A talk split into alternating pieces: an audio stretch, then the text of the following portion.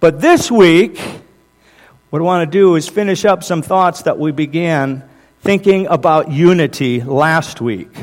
And we're just going to pick it up. We're going to go from there. And typically on the day when we have our annual meeting, I make a commitment to you, we will be done by 11:30.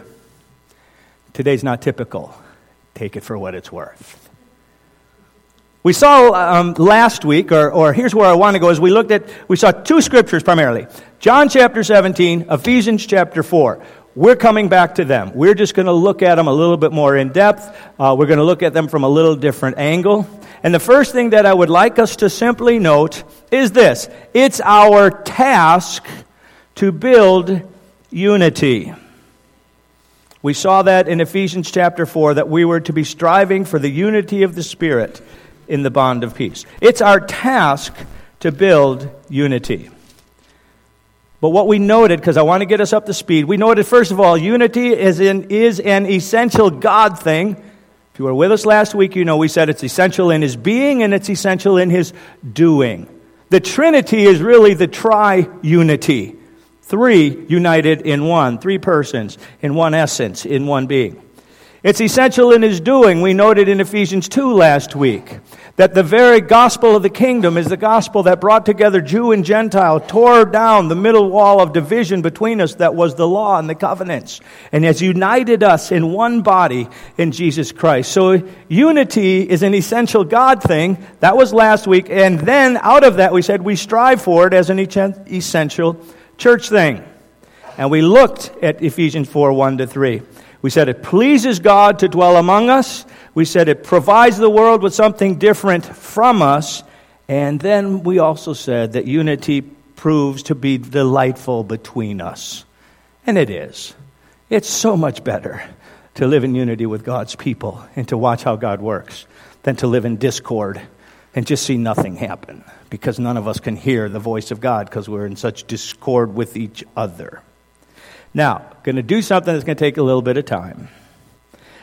But as it's our task to build unity, it's got to be a God thing.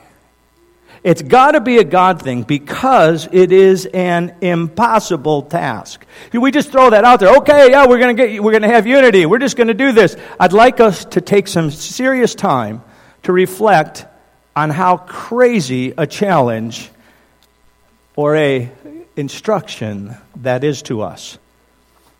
Here's what I mean by this. Think of the variety of ways in which we are so different one from another. And then somehow think, we got to get unity out of that? Here's what I mean. And for those of you who are somewhat visual, maybe this will help. I don't know. It works for me. I've had it in my mind for some time now. I've estimated that this light right here on the wall is about halfway through the church lengthwise. If you drop down about 2 feet from that light, you're about halfway up from the church, from the height of the church. And if you bring it under the centerpiece, that spot, you bring it under, that's the center of the church right there. So it's somewhere, let's see, it's somewhere just off of Arnold Shervin's left shoulder, okay, center of the aisle. 3 feet from him, okay? That's the center of the church. I want you to picture, for everything I have to say, lines going through that. And each line is a continuum. Now, you did this with 3 lines when some of you are doing it in your math classes right now. Remember the X, Y, and Z axes that you had to plot things on when you plotted graphs, right? Woo! That was fun. But we're talking X, Y, Z, when we could start at A, go to Z, go to double A, go to double Z, and just keep going.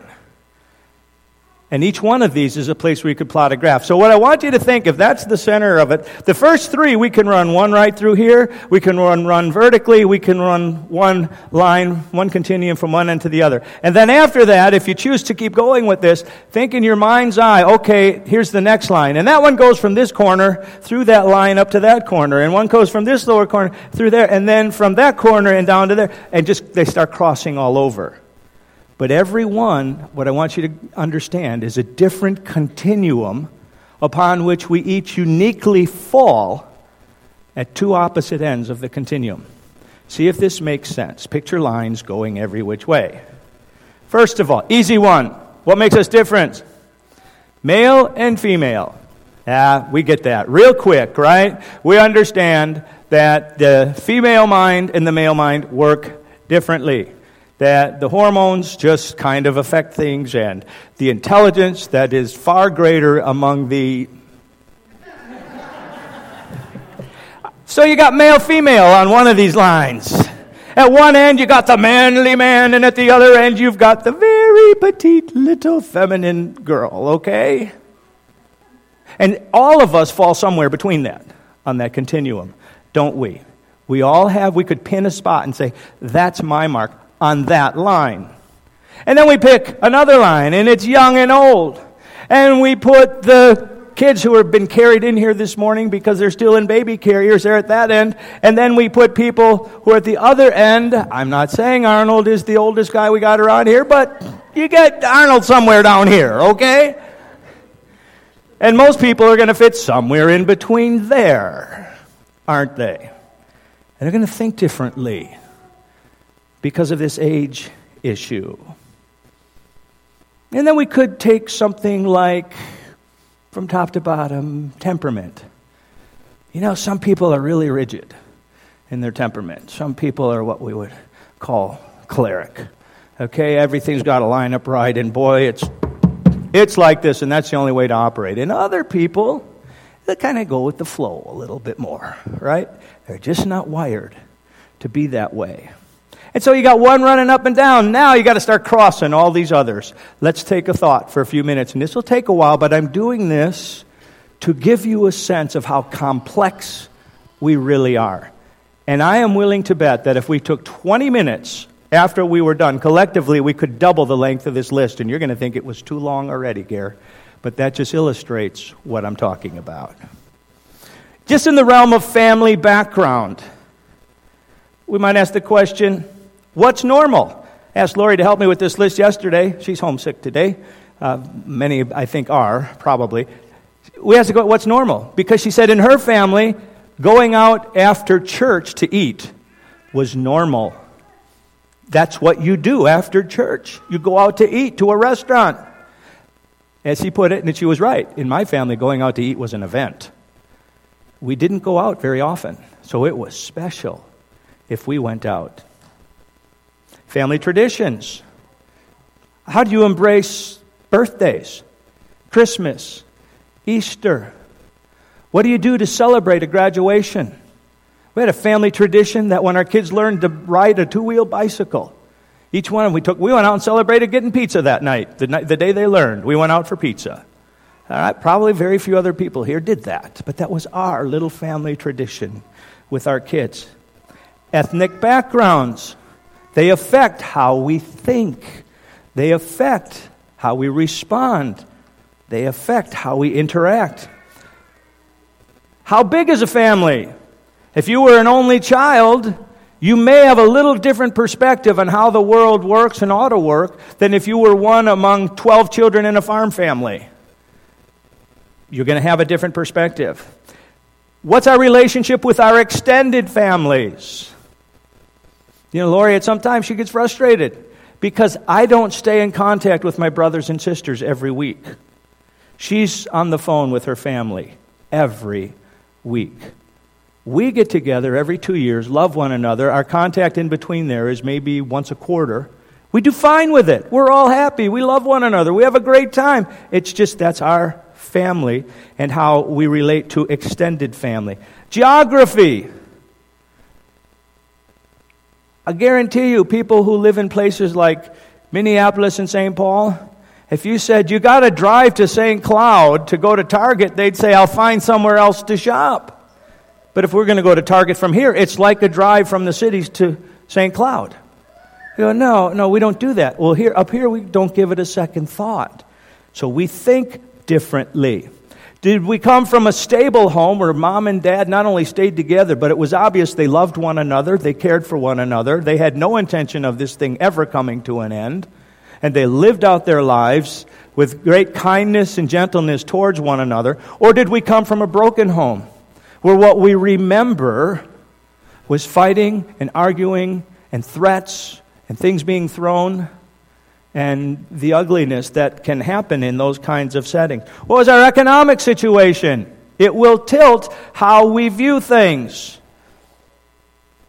It will tilt our attitudes about money. Did we have a lot of discretionary income growing up, or were we always barely getting by? Was it a hand-to-mouth existence?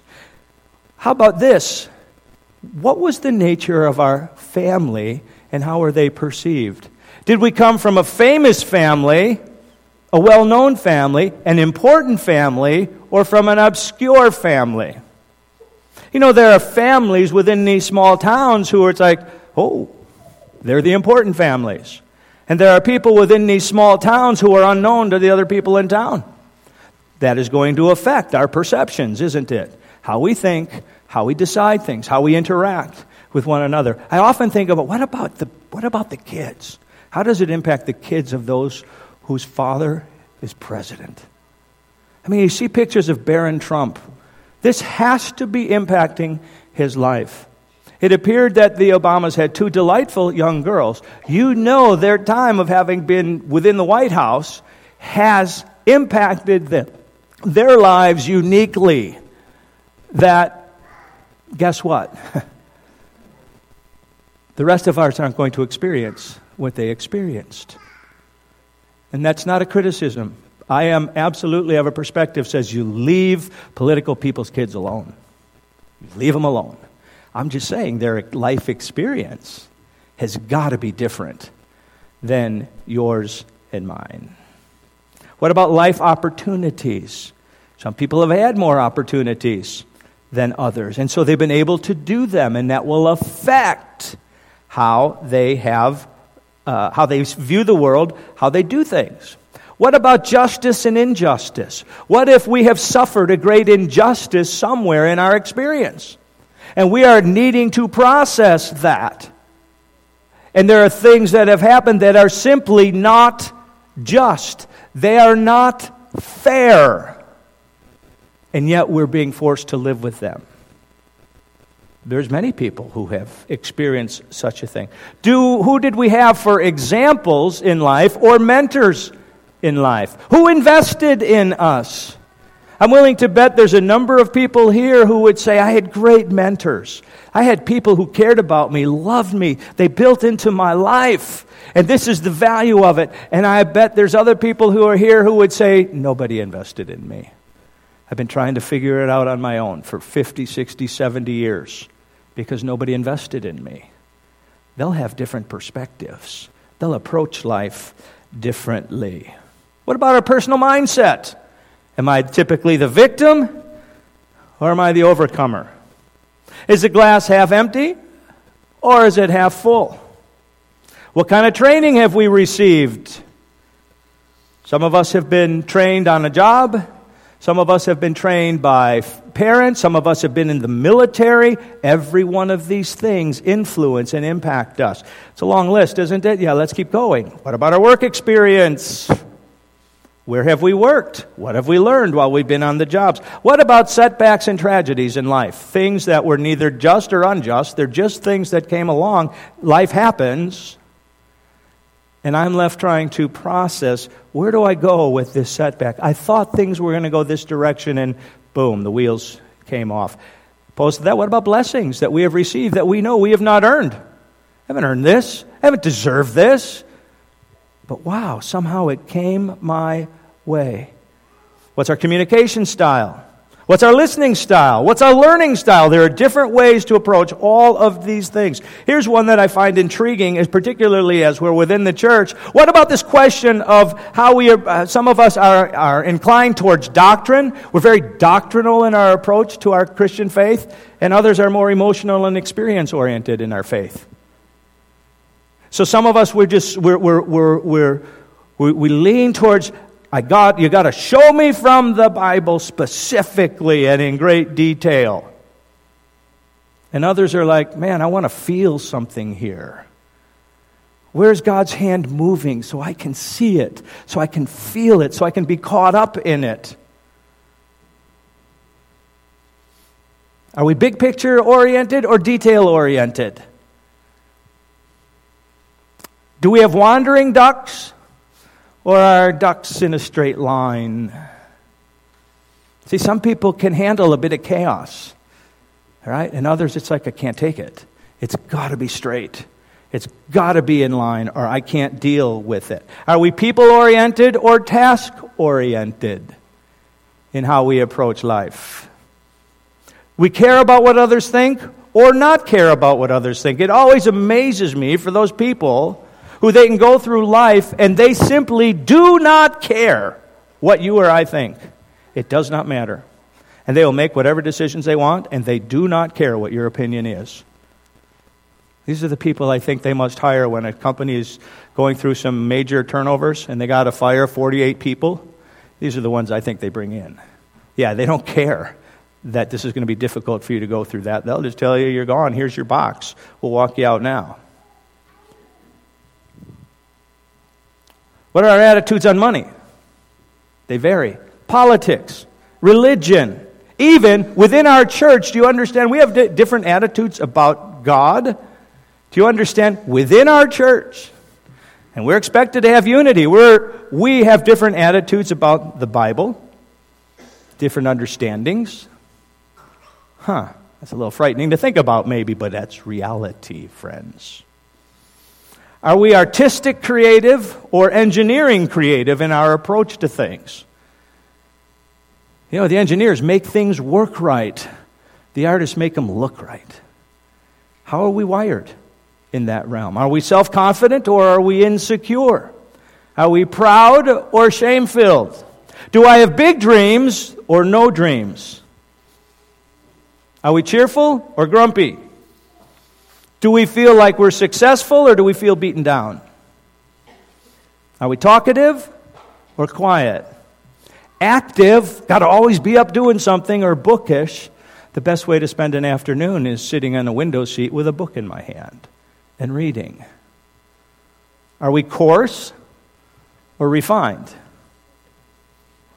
Are we old or young as far as years as a Christian? That'll impact how we think. Here's another one. Let's lay this right alongside of it. Not only how many years have we been a Christian, how many years have we been a maturing Christian? Because don't equate the two.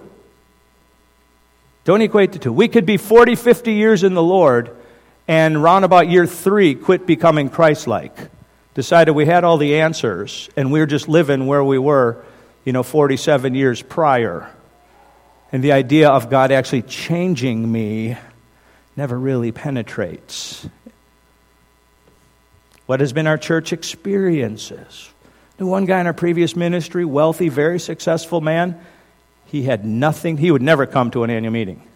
He wanted nothing to do with church meetings because he told me personally, I've seen the way Christians tear each other up, and I'm tired of it.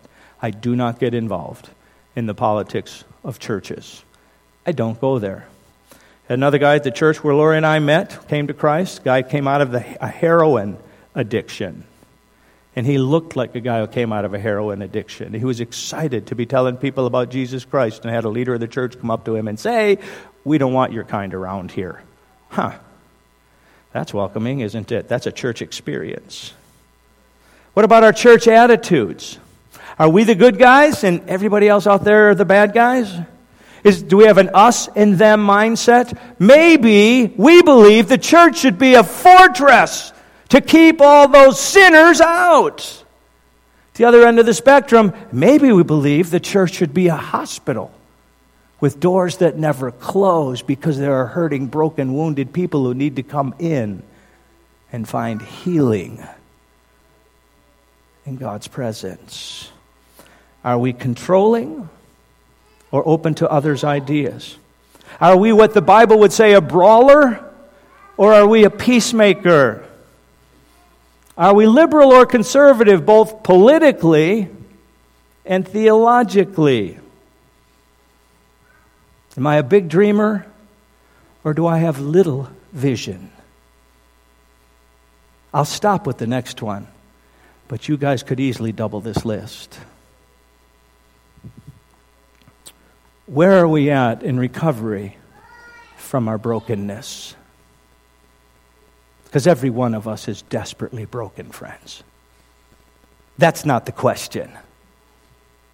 Where are we at on the road of recovery as God heals us in Jesus Christ?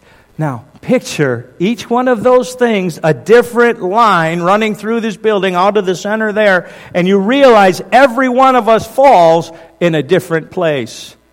And God says, out of all those variables, strive for the unity of the Spirit and the bond of peace. You go, how do you possibly, without God's help, how do we possibly pull all of this together? And that's why I say it's got to be a God thing. But God gives us instruction in that, friends. Ephesians chapter 4, beginning in verse 1. We looked at this last year. We're coming back to it. I, therefore, the prisoner of the Lord, beseech you to walk worthy of the calling with which you were called.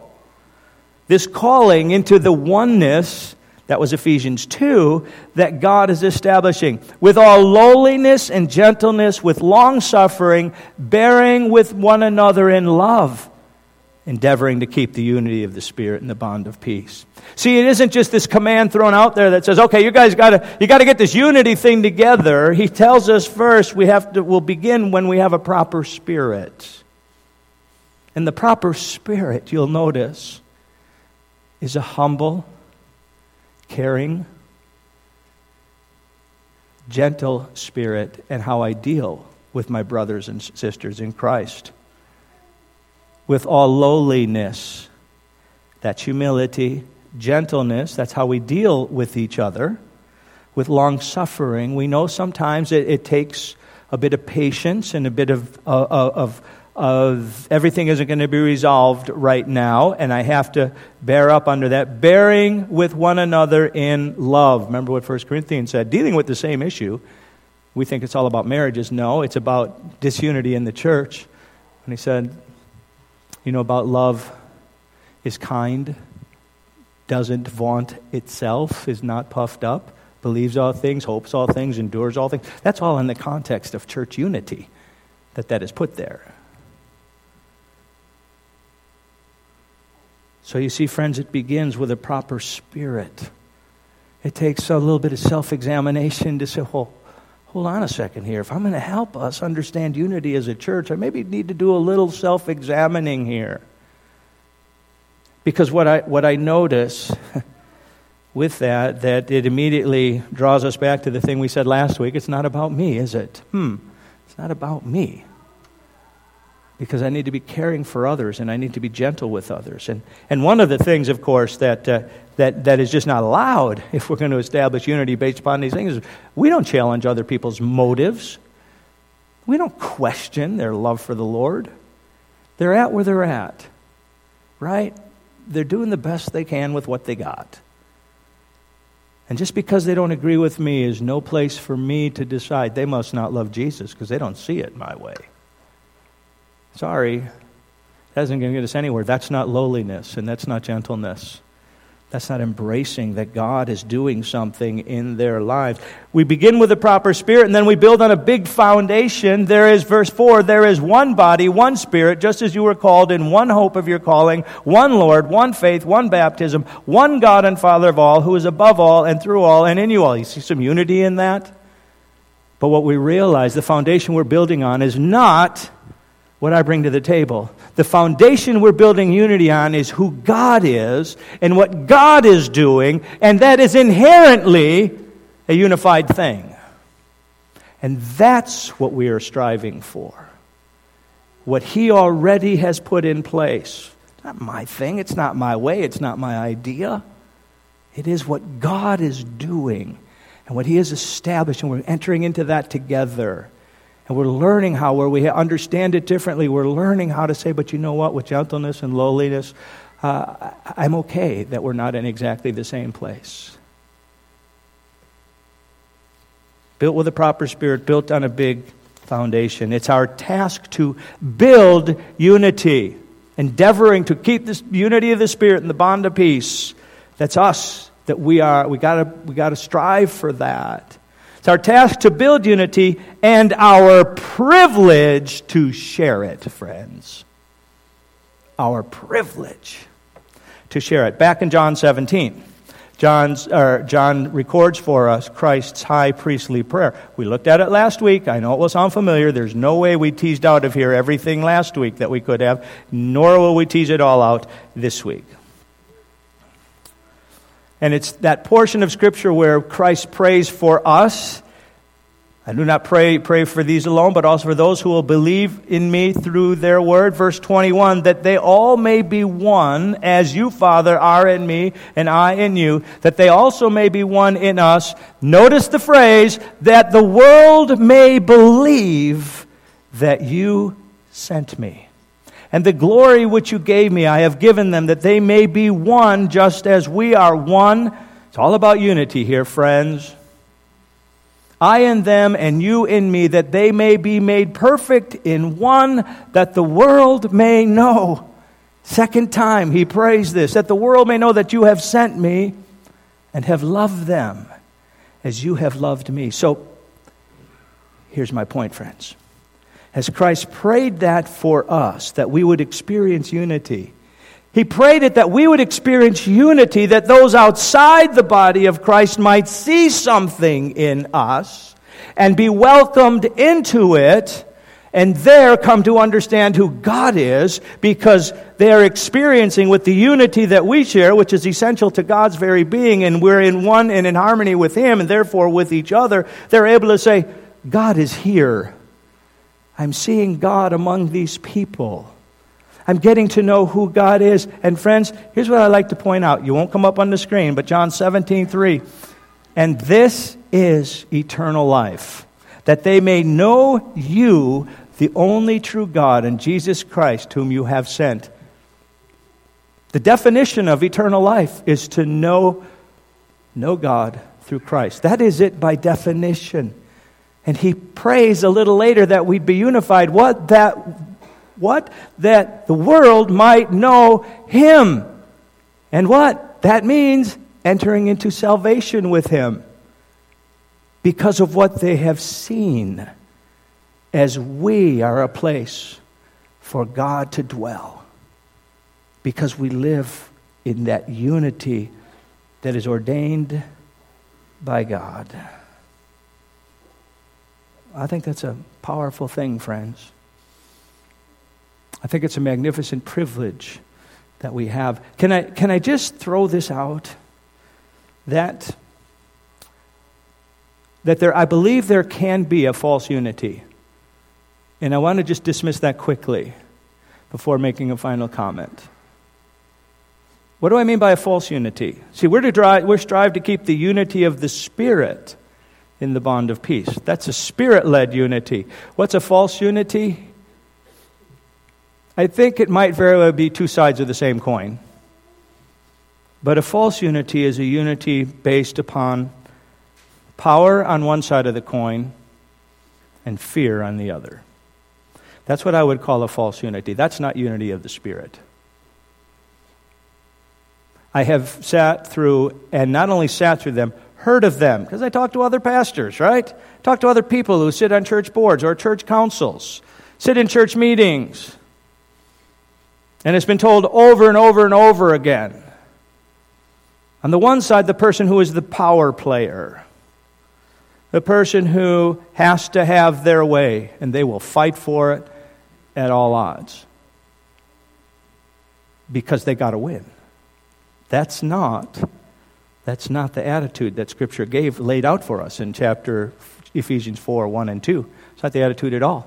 But there are people who that's how they function.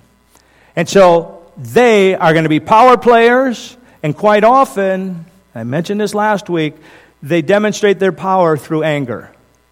And they're going to get angry and they're going to be upset if you do not do things their way. So they're sitting on one side of the table, and on the other side of the table, somebody goes, well, I don't want people to get upset. I want to be loving and kind. I recall one time in the previous ministry where I was serving, completely dysfunctional on how it worked. Okay, I've often said, I think God had me there for 6 years in order to prepare me for when I came here to help with the dysfunction that was here, because I couldn't take it anymore. There was no way I was going to do this for the rest of my ministry. And so God enabled, not me, enabled some other men to take significant steps and to get rid of that dysfunction. But I'll never forget, the guy's name was Ard. And we're sitting in a meeting together, and somebody began to get just a little bit, you know, feeling pretty strong about this thing. And Ard, I can see the fear in his face to this day. He's like, well, we don't want to get upset. We don't want anybody getting angry. We don't want any problems here. We got to keep the peace, okay? They put a real high value on having a unanimous vote, but the unanimous vote was just simply to cave in to the people who were powerful. That's not unity of the Spirit. I don't believe it is. I believe somebody else is controlling all of that with things that God has not ordained. That's a false unity, when on one side people are gaining power and seeking power, and on the other side people are afraid to confront that power. And they just give into it. As I said last week, that's when you make really stupid decisions. And you let them just keep going. But we have available to us something that is called the unity of the Spirit and the bond of peace if we start with an attitude that is lowly and gentle, loving, bearing with one another. We have an opportunity then to look at the big things that God doing, because it's not about us. Say, we're getting engaged in that. It's something bigger than any individual here.